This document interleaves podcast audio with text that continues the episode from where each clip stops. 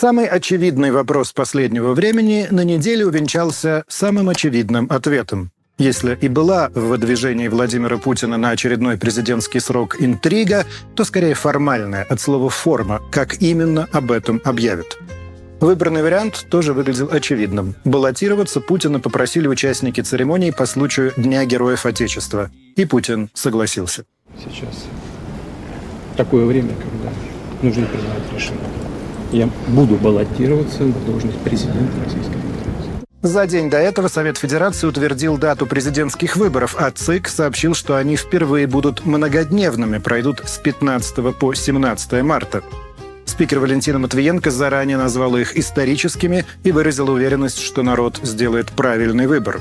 Выступила и Элла Памфилова, объявившая, что дистанционного электронного голосования для избирателей за рубежом не будет, поскольку это очень рискованно. Впервые в истории новой России выборы будут проходить столь токсичной геополитической атмосфере, когда сброшены все маски, когда рухнули останки дрехлых демократических э, декораций. Объявление даты выборов по закону дает формальный старт выдвижению кандидатов. Напомним, правом выдвигать их без сбора подписи обладают партии, имеющие фракции в Госдуме, либо не менее чем в трети региональных парламентов. Выдвиженцы остальных партий должны собрать не менее 100 тысяч подписей избирателей, а самовыдвиженцы не менее 300 тысяч.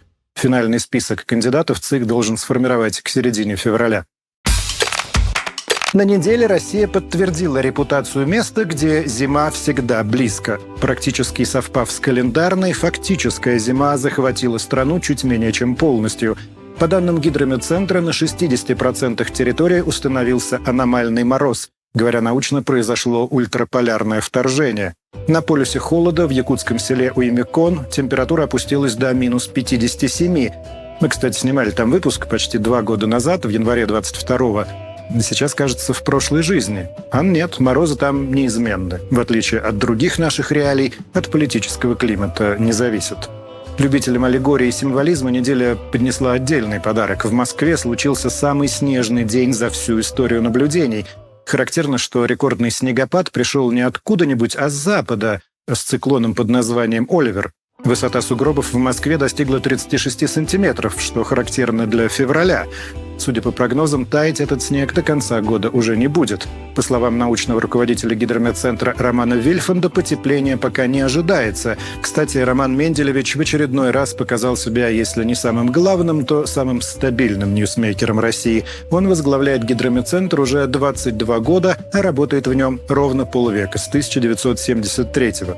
То есть, когда Вильфанд говорит «за всю историю наблюдений», он в значительной степени опирается на личный опыт – Нынешнюю ситуацию, очень холодная погода, длительный период на огромной территории, Вильфанд прямо называет редкой и опасной.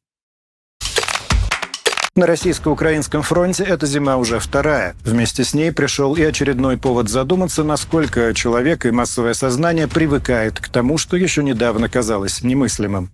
Накануне прошлой зимы весь мир обсуждал, сможет ли Украина пережить морозы в ситуации ударов по тылам и дефицита электроэнергии.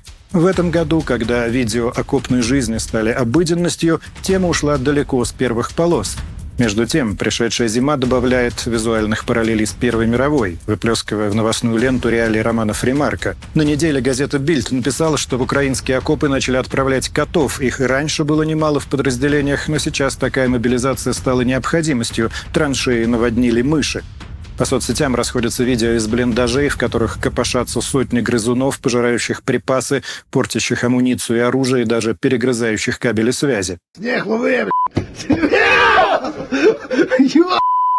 уже понятно, что в таких условиях фронт, скорее всего, проведет всю зиму. За исключением района Авдеевки, о котором еще скажу, бои повсеместно носят позиционный характер. Еще одно важное сражение всю неделю продолжалось в Вашингтоне, и пока не лучшим для Киева образом. Сенат США так и не смог рассмотреть законопроект о помощи Украине, Израилю и Тайваню. В нем прописан 61 миллиард долларов для ВСУ. Камнем преткновения стало требование республиканцев увеличить сумму, выделяемую на защиту границы с Мексикой. Однако, как пишут СМИ, это может быть лишь предлогом, чтобы ограничить бюджетные траты на Украину. Перед голосованием Белый дом предупредил Конгресс, что средства, выделенные ранее, закончатся уже к концу года. Исчерпано 97% их объема.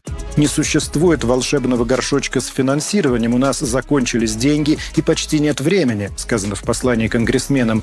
Джо Байден назвал неспособность Конгресса одобрить помощь Киеву абсолютным безумием, противоречащим интересам США.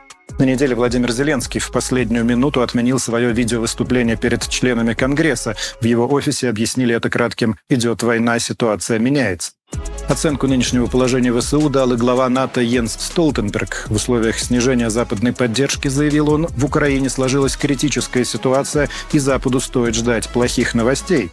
В Белом доме на неделе заявили о намерении убедить Москву пойти на мирные переговоры на приемлемых для Киева условиях в части суверенитета и территориальной целостности. В Кремле этот план назвали абсолютно нереалистичным. При этом Дмитрий Песков повторил, что Россия сохраняет готовность к переговорам. Вашингтон-Пост на неделе выпустила в двух частях большое расследование о том, как готовилось и почему провалилось украинское контрнаступление. Издание пишет, что перед ним генштабы США, Великобритании и Украины провели 8 военных игр, чтобы смоделировать наступление, которое Пентагон требовал начать еще в середине апреля. Там считали, что украинским войскам хватит от 60 до 90 дней, чтобы дойти до Азовского моря и отрезать российские силы на юге и в Крыму. В Киеве же, продолжает Вашингтон-Пост, решили не спешить и дождаться дополнительных поставок техники. При этом часть переданных машин оказалась непригодными к бою, и в итоге наступление началось в начале июня. За это время Россия успела укрепить оборону. Кроме того, украинское командование отказалось от плана одного концентрированного удара на юге, на чем настаивали США, и ударило сразу по трем направлениям – под Ореховым, на Времьевском выступе и на востоке, пытаясь вернуть Бахмут. В другой части расследования подробно описываются первые дни контрнаступления, которое запомнилось кадрами сожженных колонн западной техники, взрывающейся на минных полях и под точным артиллерийским огнем.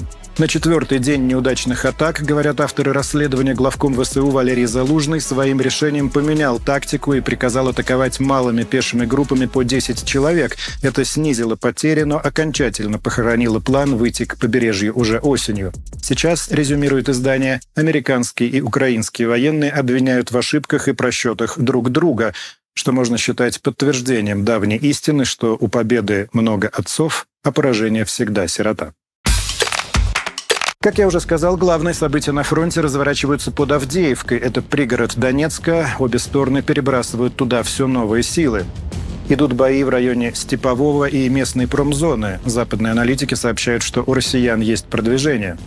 Российские военкоры пишут, что продолжаются и бои за Маринку. На неделе были сообщения, что она перешла под российский контроль. По соцсетям разошлось видео с российским флагом на западной окраине города. В самом Донецке не прекращаются обстрелы. Власти ДНР сообщают о погибших и раненых. В Херсонской области ВСУ продолжают удерживать плацдарм в Крынках на левом берегу Днепра под огнем российской артиллерии. На запорожском направлении бои по-прежнему сковывает непогода, линия фронта не изменилась. Разошлось видео с брошенным танком «Леопард-2». Военкоры предполагают, что его отбуксируют в российский тыл для изучения, как ранее отбуксировали БМП «Брэдли», захваченную под Авдеевкой. Под Бахмутом бои на окраинах Богдановки и в районе Хромова, Клещеевка и Андреевка без изменений. Мало чем отличаются от прошлой недели сводки с Северного фронта. Идут бои в районе Синьковки вблизи Купинска и в лесных массивах под Торским. Продолжались удары по украинским тылам. Сообщалось о взрывах в Киевской, Хмельницкой, Одесской, Николаевской, Херсонской, Харьковской и Днепропетровской областях.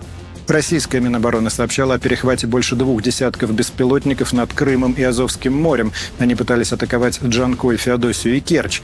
Как пишут военкоры, дроны впервые прилетели не с запада со стороны Одессы, а с севера со стороны Запорожской области. Сообщалось о сбитых беспилотниках и в небе над Ростовской и Воронежской областями. В Курской области в очередной раз обстреляны Теткино и Елизаветовка, в Белгородской – Казинка, Глотова, Безыменно, Крафовка, в Брянской области – Суземка. Подмосковье на неделе убили экс-депутата Верховной Рады Украины Илью Киву. Его тело с огнестрельными ранениями обнаружили в одном из коттеджных поселков деревни Супонево, это Одинцовский район. Украинские СМИ со ссылкой на источники в силовых кругах назвали убийство Кивы спецоперацией СБУ. Позже это, со словами «такая судьба постигнет и других предателей», подтвердил спикер Главного разведуправления Украины Андрей Юсов. Киева стал заметен и известен 10 лет назад во время Евромайдана. В 2014 он возглавлял одно из отделений правого сектора, одной из самых известных националистических группировок Украины. Однако спустя пять лет сменил политическую позицию и вступил в партию Виктора Медведчука, которого называли кумом Путина. Впрочем, и там продержался недолго. После 24 февраля Кива стал одним из немногих украинских политиков, открыто поддержавших Россию и переехавших в Москву. Там он неоднократно выступал в эфирах федеральных каналов, критикуя правительство Зеленского и призывая освободить украинский народ. В марте 22-го Киеву лишили депутатского мандата, а три недели назад украинский суд заочно приговорил его к 14 годам за госизмену. Примечательно, что и для российской власти Киева, похоже, не стал одним из своих. В околовоенном телеграмме не столько выражали скорбь по убитому, сколько припоминали его былые острые заявления с критикой России. В прифронтовом Брянске главным шоком стала стрельба, не имеющая отношения к фронту. В гимназии номер пять восьмиклассница пришла на урок с дробовиком, застрелила одноклассницу, ранила еще пятерых детей и покончила с собой – Двоих пострадавших школьников доставили вертолетом в Москву в тяжелом состоянии. Предположительно, 14-летняя Алина, так зовут стрелявшую, украла оружие из сейфа своего 53-летнего отца. Накануне у него был день рождения. Сейчас он задержан. Против него возбудили дело о ненадлежащем хранении оружия. Директора школы тоже увезли на допрос. Как сообщают СМИ, в день стрельбы рамки металлодетекторов не работали. Ручным сканером детей тоже не проверяли. Девочка пронесла оружие в обычном тубусе. Позже задержали гендиректора охранной организации агентства «Экскалибур» и его сотрудницу, дежурившую в тот день в школе. Им вменяют оказание услуг, не отвечающих требованиям безопасности. Как пишут телеграм-каналы, всего за две недели до трагедии школу проверяла Росгвардия, в том числе отрабатывались учения со сценариями вооруженного нападения. Примерно в то же время Алину, как и других детей, проверяли психологи. Тест на суицидальные наклонности и состояние одиночества не показал отклонений, поэтому никаких бесед со школьницей не проводили. В соцсетях она тоже не писала ничего подозрительного.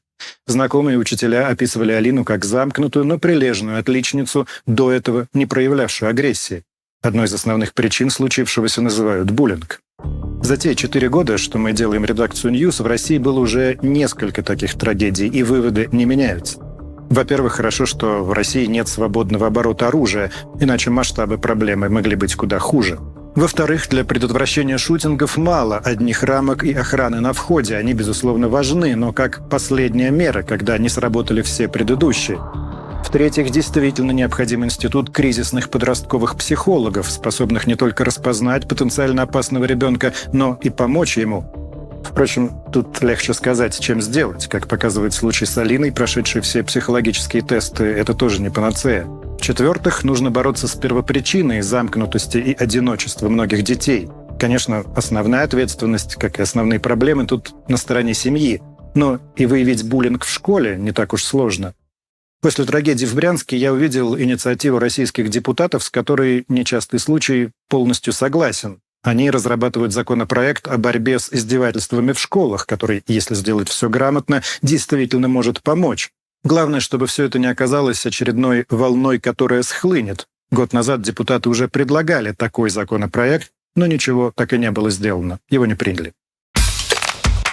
В новостные заголовки недели вернулся Палестинский фронт, где после перемирия возобновились ожесточенные бои. Израиль сообщил о начале третьего этапа операции в секторе Газа. Армия постепенно окружает город Хан-Юнис, сообщая о ликвидации десятков террористических целей и неуточненного числа боевиков. Продолжается и уничтожение подземной инфраструктуры Хамас. Я уже рассказывал, что это важнейшая часть операции «Цахал».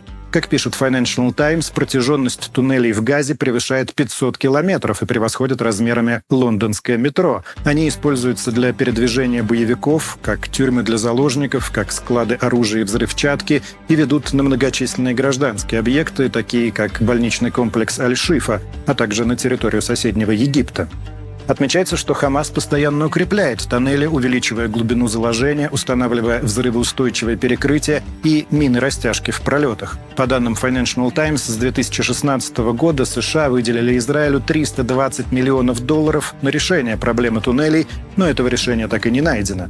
Помимо подрывов, в том числе с применением жидкой взрывчатки, есть и более радикальные варианты. Например, строительство израильтянами собственных тоннелей для разрушения хамасовских не сверху, а снизу.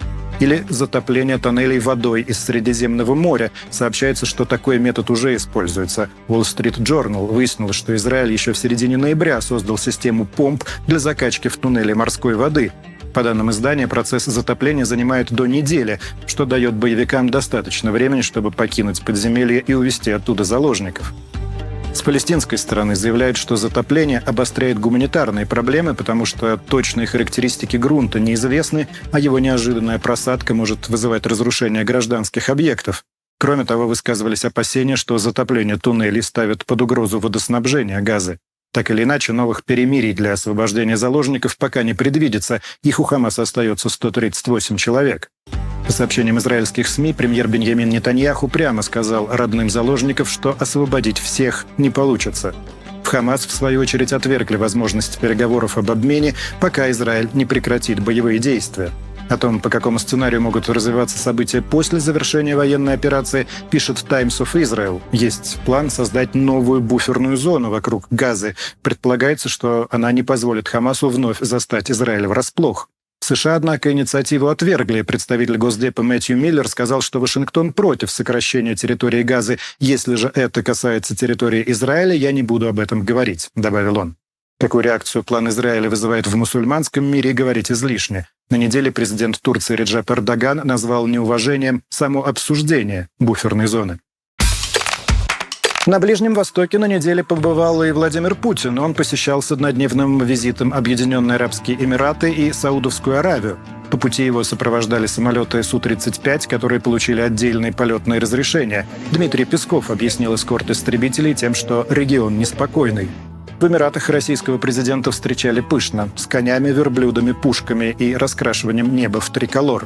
Как написала BBC, Эмираты сейчас стремятся стать новой Швейцарией, то есть сохранять нейтралитет и принимать у себя всех мировых игроков без исключения. Понятное дело, что статут Международного уголовного суда ни Эмираты, ни Саудовская Аравия не ратифицировали. В Эр-Рияде Путин встретился с наследным принцем Мухаммедом бен Сальманом и заявил, что отношения двух стран достигли такого уровня, которого раньше не было никогда. Одна из важнейших тем для обсуждения, разумеется, нефть. Саудовская Аравия и Россия, наряду с США, крупнейшие ее поставщики. На неделе агентство Bloomberg написало, что Россия за один только октябрь заработала на продаже нефти больше 11 миллиардов долларов. По возвращении в Москву Путин встретился еще с президентом Ирана Ибрахимом Раиси. Он прилетел в Россию с рабочим визитом, подтверждая, что и это направление сейчас в очевидном активе Кремля. До турне по Ближнему Востоку Путин встречался с президентским советом по правам человека. Каждый декабрь на таких встречах традиционно делаются самые либеральные заявления. В этом году традиция сохранилась, несмотря на то, что состав СПЧ серьезно обновился. Исключены в том числе адвокат Генри Резник, добавлен среди прочих Александр Ионов, по заявлениям которого проводили проверки нескольких независимых от государства СМИ.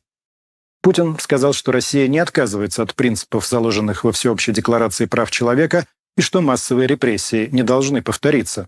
Еве Меркачевой, поднявшей вопрос об условиях заключения женщин и упомянувшей недавний приговор Александре Боязитовой, пять лет по делу о блогах на негатив в Телеграме, Путин ответил так. Примеры, которые вы привели, они, конечно, в голове не очень укладываются, э, когда там за ну, определенные действия, явно, явно нарушающие, конечно, закон, но тем не менее там, сроки там 7-10 лет, это, ну, на мой взгляд, как гражданина Российской Федерации, это, конечно, вещи такие спорные. Путин предложил подготовить и принять решение об амнистии некоторых категорий женщин, каких именно пока не разъяснялось. По данным ФСИН, на январь этого года за решеткой содержались 433 тысячи человек. Данные о гендерном составе заключенных после февраля 22 не публикуются. По сведениям Евы Меркачевой, женщин в заключении сейчас около 45 тысяч. И под амнистию, по ее мнению, могла бы попасть половина из них, прежде всего матери.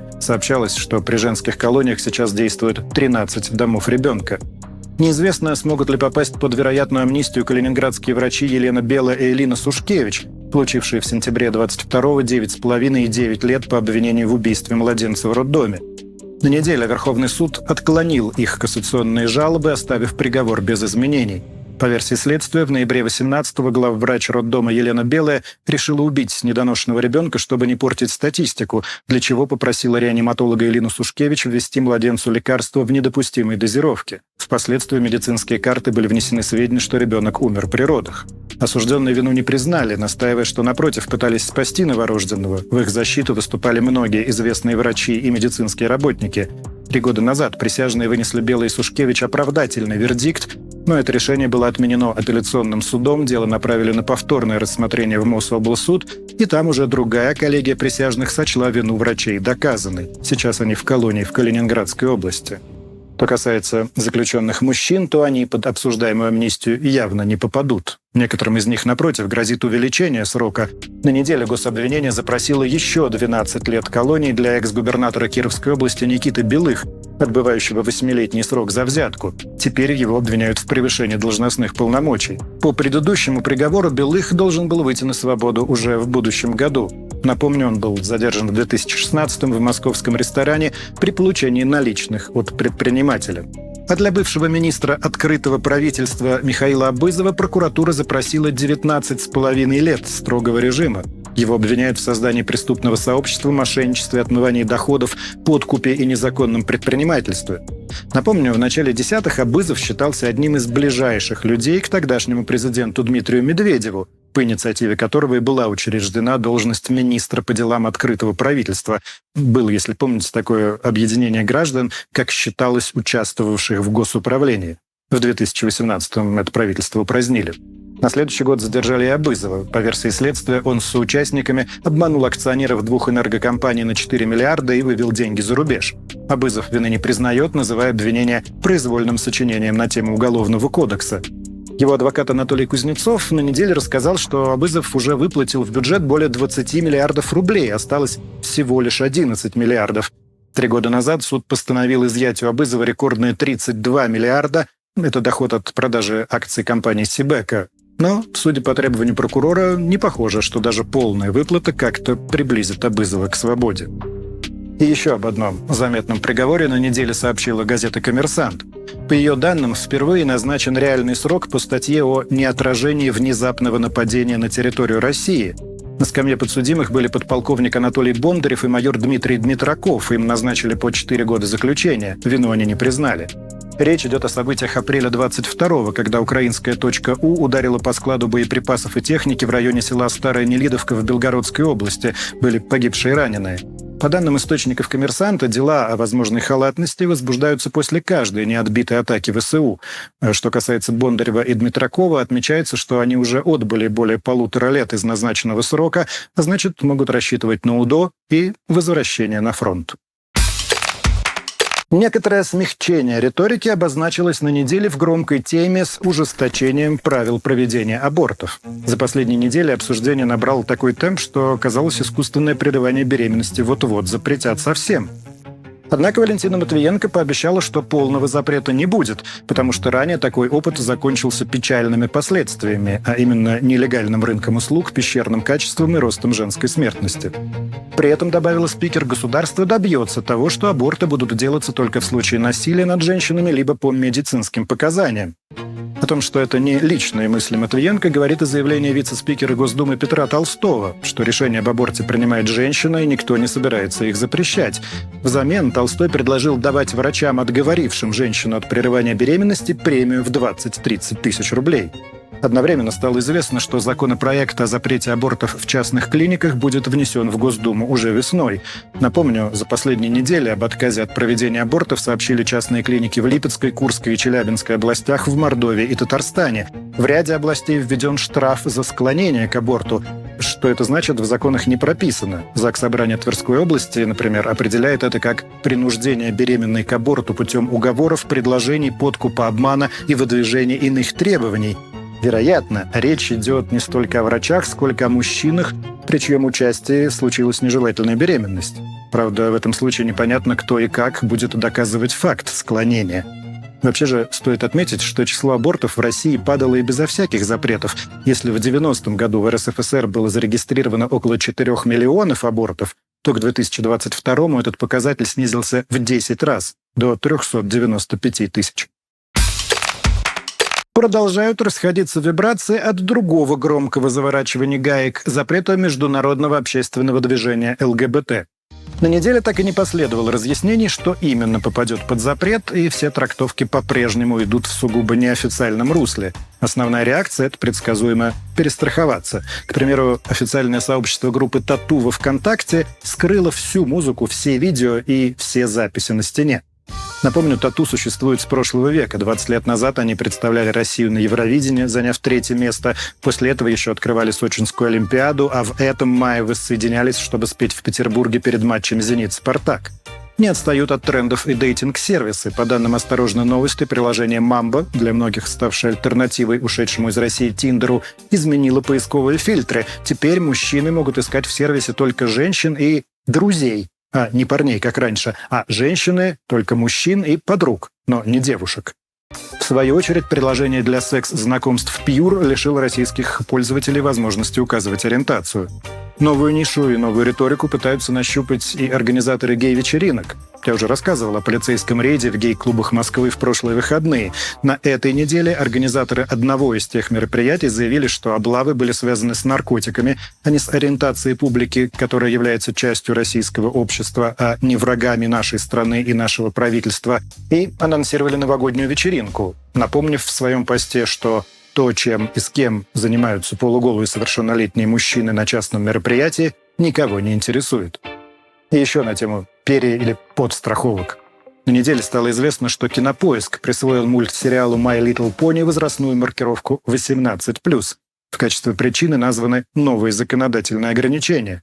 Примечательно, что «Мой маленький пони» — сериал для недостигших не то что 18, а даже 12 лет — Обычно после просмотра его корневая аудитория требует у родителей купить пластикового пони, чтобы расчесывать игрушечную гриву. По версии телеграм-каналов, поводом для маркировки мог стать персонаж по имени Радуга Дэш, пони с радужной гривой и хвостом. По крайней мере, о претензиях к искорке Пинки Пай и Рерити не сообщалось. Другое уголовное дело обещает шумный процесс в США. Сыну президента Хантеру Байдену предъявлено обвинение в уклонении от уплаты налогов и подаче недостоверной декларации. По версии прокуроров, в период с 16 по 19 год Байден-младший задолжал казне миллион четыреста тысяч долларов. С тех пор эта сумма выплачена, но дело не закрыли. Расследование по нему идет с 2018 года. В минувшем сентябре Байдену-младшему предъявили обвинение в незаконном приобретении и владении оружием в период, когда он употреблял наркотики. С 14 по 19 год Хантер входил в руководство Бурисмо Холдингс, одной из крупнейших газодобывающих компаний Украины. Это вызвало большой скандал в США. Республиканцы заявляли, что у клана Байдена в конфликт интересов, поскольку пока сын работал в Киеве, отец курировал финансовую помощь Украине. А когда украинский генпрокурор Виктор Шокин возбудил дело против владельца Бурисмы Миколы Злачевского, якобы именно Байден, старший, добился увольнения прокурора. Утверждалось, что в противном случае он грозил отозвать американские гарантии по кредитам Киеву на миллиард долларов. Сам Байден тогда отвечал, что Шокин был уволен за коррупцию, а к его сыну это не имеет никакого отношения. На неделе Госдеп США заявил, что Россия отклонила предложение по обмену осужденного за шпионаж Пола Уиллана и арестованного по той же статье корреспондента Wall Street Journal Эвана Гершковича. По словам представителя Госдепа, это было значительное предложение. Сообщить подробности он отказался, сказав лишь, что власти США продолжат искать способы для освобождения американских граждан из российской тюрьмы. Напомню, неделю назад стало известно, что Уиллан получил в колонии удар по лицу, как сообщил в СИН от другого осужденного на почве политических разногласий. В Кремле сказали, что не обсуждают ситуацию с возможным обменом американцев публично. Ранее российский МИД заявлял об отсутствии новых предложений от США. До этого были утечки, что Москва настаивает на включении в обменный список Вадима Красикова, отбывающего в Германии пожизненный срок за убийство бывшего чеченского полевого командира Зелимхана Хангашвили. Примечательно, что сразу после заявления Госдепа США объявили награду за информацию о местонахождении Артема Уса, сына бывшего губернатора Красноярского края. В Америке он обвиняется по четырем статьям. Общая суть – построение схемы обхода санкций против России. Как я рассказывал, в октябре прошлого года Уса-младшего задержали в аэропорту Милана по запросу США. В марте этого года суд одобрил его экстрадицию, но вскоре стало известно, что Ус сбежал из-под домашнего ареста в Италии. На неделе опубликована съемка этого побега, а итальянская пресса сообщила, что двоих из шести человек, которые, как предполагают, помогли Усу бежать, задержали в Италии и Хорватии. Их имена – Владимир и Борис Юванчичи. По версии следствия, они связаны с сербской оргпреступной группировкой. Якобы один из них за гонорар в 50 тысяч евро под видом доставщика продуктов попал в дом Уса, подготовил его к побегу, помог снять электронный браслет, вывез в Словению, затем в Хорватию, Боснию и Герцеговину и далее в Сербию. Минюст США теперь требует, чтобы суд в Хорватии арестовал Еванчича, не дав ему запросить убежище в России. Местонахождение Артема Уса на самом деле тоже известно с точностью до страны. В начале апреля он сам сообщил, что находится в России и что в особо драматичные дни рядом с ним были сильные и надежные люди. Отец Артема, тогда губернатор Красноярского края Александр Ус, прямо благодарил Владимира Путина. Вскоре он перестал быть губернатором, став сенатором от того же региона. В России после новостей о запросе США Артем Уз был тоже объявлен в розыск по делу об отмывании денег и заочно арестован. Когда он вернулся, меру пресечения заменили на подписку о невыезде. Новость об объявлении вознаграждения за его поимку Уз прокомментировал словами «Оно не будет никем получено, так как не существует фактов, доказывающих мою виновность». А Уз-старший предложил представителям США самим приехать в Россию, чтобы задать его сыну нужные вопросы. Можно считать, что таким образом он проиллюстрировал старый мем «Что ты мне сделаешь, я в другом городе». Человеком года, по версии журнала Time, стала американская певица Тейлор Свифт. Сообщается, что она обошла остальных претендентов, среди которых якобы были Путин, Си Цзиньпинь, основатель OpenAI Сэм Альтман, британский король Карл III и кукла Барби. За свою 17-летнюю карьеру Свифт прошла путь от локальной кантри-певицы до всемирной поп-звезды, выпустила 12 ставших хитами альбомов, получила множество Грэмми и других наград. Ее мировое турне этого года Erase Tour сделал Свифт миллиардершей, или, как сейчас правильно сказать, миллиардеркой. Премьер-министр Канады Джастин Трюдо публично обращался к ней с просьбой включить в турне его страну. В местах проведения концертов фиксировали сейсмическую активность как от небольшого землетрясения – Одним из неологизмов, претендовавших на звание слова года по версии Оксфордского словаря, был «свифти», так называют восторженных фанаток певицы. Я недавно в моем личном телеграм-канале, кстати, подписывайтесь, рассуждал о феномене Свифт и о том, что я, честно, не догоняю, почему именно она сейчас стала величиной, которую сравнивают с Битлз и про которую говорят, что это лицо всей современной западной музыки. Я даже попросил подписчиков поделиться их видением, вот избранные цитаты. Последний альбом Свифт раскрывает в ней поэтический талант, сравнимый с шекспировским. У нее собственный почерк на фоне вала поющих в микрофон трусов. И, наконец, исчерпывающая Тейлор Свифт ужасно классненькая. Друзья, если оставить в стороне душнильство, я должен сказать, что Свифт бесспорно очень трудолюбивый и целеустремленный человек, развивший талант, который на самом деле многим дан от природы, в суперуспешное предприятие. И уже одним этим она, на мой взгляд, заслуживает глубокого уважения. Ну и, разумеется, то, что человеком года по версии главного журнала Америки стала именно она, очень показательно и даже символично, если вспомнить, что в 2022-м таким человеком был Владимир Зеленский и дух Украины. Сама редакция «Тайм» объясняет свой выбор так. Значительную долю 2023-го составляла тьма, Тейлор Свифт нашла способ стать источником света. Что ж, за коллег можно только порадоваться. О неожиданной проблеме, с которой столкнулись российские спортсмены, стало известно от чемпиона мира по биатлону Антона Бабикова. Он рассказал о нехватке патронов. Все стреляют с того, кто что нашел. Если раньше отстреливали партии лучших э, ну, в мире, понятно, да. а то сейчас это просто остатки какие-то. Э, как кто стреляет со шведского, кто там, ну, в общем... Параллельный импорт развивать надо, естественно. К дефициту привело ограничение импорта из-за санкций. Это подтвердил и олимпийский чемпион Дмитрий Васильев, заявивший, что в России биатлон биатлонные патроны производят только Климовский завод, но их качество оставляет желать лучшего. По мнению Дмитрия, в эту проблему стоит вмешаться государству. Вопрос, кстати, поднимается не впервые. В мае президент Союза биатлонистов России Виктор Майгуров заявлял, что нехватка и подорожание патронов стали основной проблемой российского биатлона. Сейчас идет Кубок мира по этому виду спорта, но российские и белорусские спортсмены к участию не допущены. С местными турнирами свои накладки. На неделе был отменен этап Кубка России в Тюмени. Причина в уже упомянутых рекордных морозах. Российский Минсельхоз на неделе опровергал сообщения СМИ и телеграм-каналов о 20-процентном подорожании колбасы и пельменей. В министерстве считают, что внутренний рынок данной продукции обеспечен, цены на нее стабильны, динамика их изменения на уровне инфляции.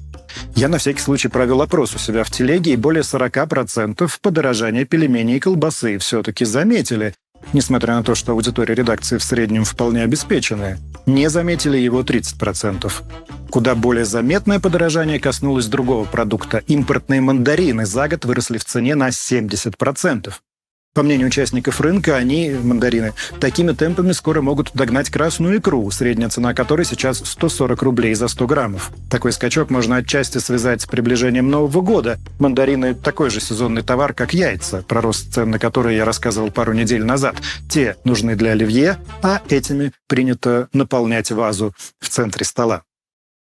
Среди других причин подорожания цитрусовых называют ослабление курса рубля, ситуацию в Израиле, откуда поставляли эти фрукты, а также плохой урожай в Абхазии и Азербайджане. Ситуация озаботила вице-спикера Госдумы Владислава Дованкова, который обратился к премьеру Мишустину с предложением установить нулевую ставку НДС при продаже мандаринов и новогодних елок. Дованков в последнее время вообще стал заметен своими громкими инициативами, как правило, ни к чему не приводящими, но создающими непривычный для Госдумы либералистский вайб. Про ответ правительства и на этот раз ничего не известно. Внимание нестандартными действиями привлекли к себе и два региональных чиновника. Губернатор Белгородской области Вячеслав Гладков поблагодарил жителей, собравших по его призыву 25 тонн желудей. Из них, по словам губернатора, планируют следующей весной вырастить миллион саженцев.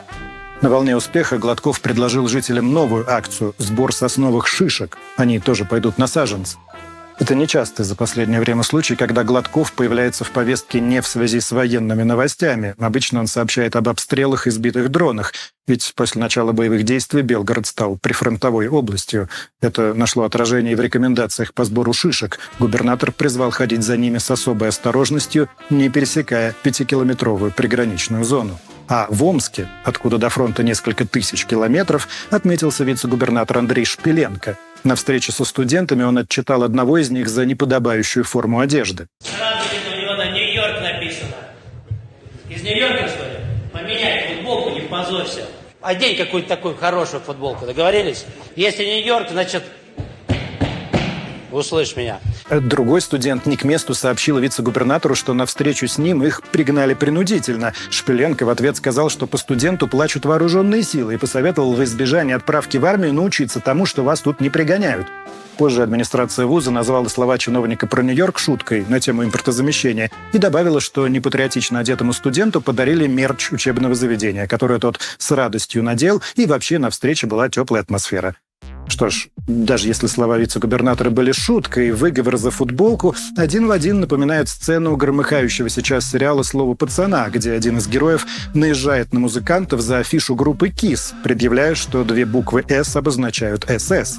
Кстати, помню, что в мои школьные годы действительно была такая страшилка, что за кис могут посадить, потому что это никакой не поцелуй, а пропаганда фашизма. А про любовь, ну помните «I was made for loving you, baby», эти ребятки поют для отвода глаз. Что касается самого слова «пацана», то на неделе в ряды гонителей этого сериала влилась глава Думского комитета по защите семьи Нина Останина, направившая жалобы в Следственный комитет и Роскомнадзор с требованием запретить показ. И кроме слова «пацана» она также упоминает сериал «Пищеблок», вышедший два года назад. По мнению Останиной, оба проекта нужно проверять на предмет пропаганды запрещенной информации, способной причинить вред подрастающему поколению. На этом фоне по сети поползли слухи, что из-за массированной критики сверху Жора Крыжовников переснимает финал сериала. Продюсеры это опровергли, объяснив, что идет плановый досъем натуры и отдельных фрагментов. В субботу стало известно, что Роскомнадзор проанализировал первые пять серий и не выявил в слове пацана нарушений. В ответе ведомства на депутатский запрос сказано, что сопровождается сериал пометкой 18+, то есть запрещен для детей. Вероятно, такой поворот можно поставить в заслугу продюсеру Федору Бондарчуку, который, как рассказывают, в последние дни предпринимал серьезные усилия для спасения сериала. Символично, что схожее отношение к слову «пацана» и у официальных лиц Украины. Там сериал тоже набрал дикую популярность, и в украинских школах появились предупреждения для родителей о том, что если дети начинают употреблять выражение «чушпан», «скорлупа», «пацаны не извиняются», значит, они попали под влияние российской пропаганды. Мы на неделе разбирали феномен слова «пацана» в выпуске «Контекста». Судя по числу просмотров, друзья, эта тема сейчас является одной из главных в России, что заставляет серьезно задуматься о том, насколько люди опасаются возвращения 90-х.